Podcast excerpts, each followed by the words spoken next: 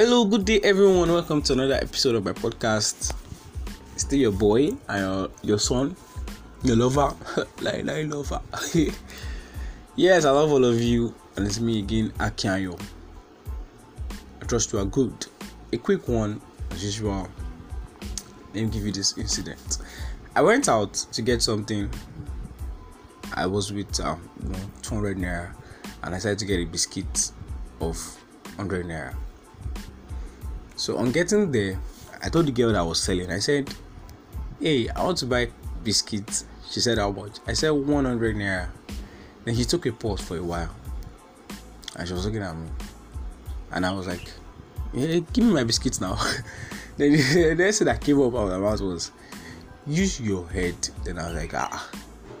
wait, wait, this up for you now. Like, use your head. Like, what's the issue? And she was like, it's not 100 naira.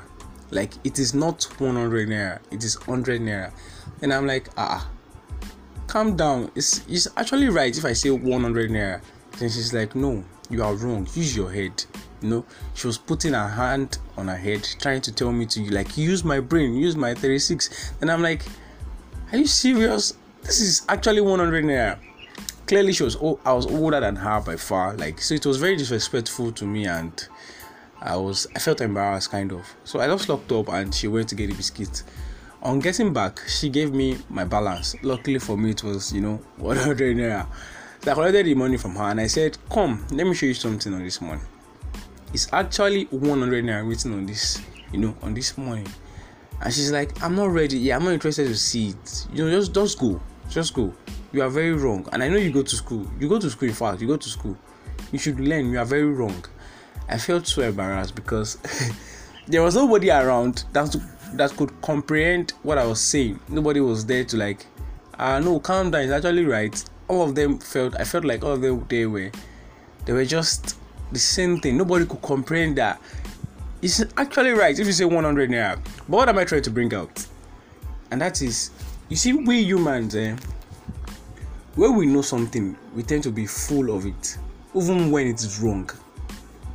There's nothing wrong in learning more. Fine, even if I was wrong at that scenario, eh, there is nothing wrong if she was like, "Oh, stop saying that now, stop saying this." The point that I even decided to say, "Oh, come on, let me back up my point so that you can see where I'm coming from." She was not ready to see, and that's the issue we have when we are in situations or cases like scenarios we find ourselves in and we have a little differences with people we don't want to see where they are coming from and it's actually very bad. So what do i want to point out?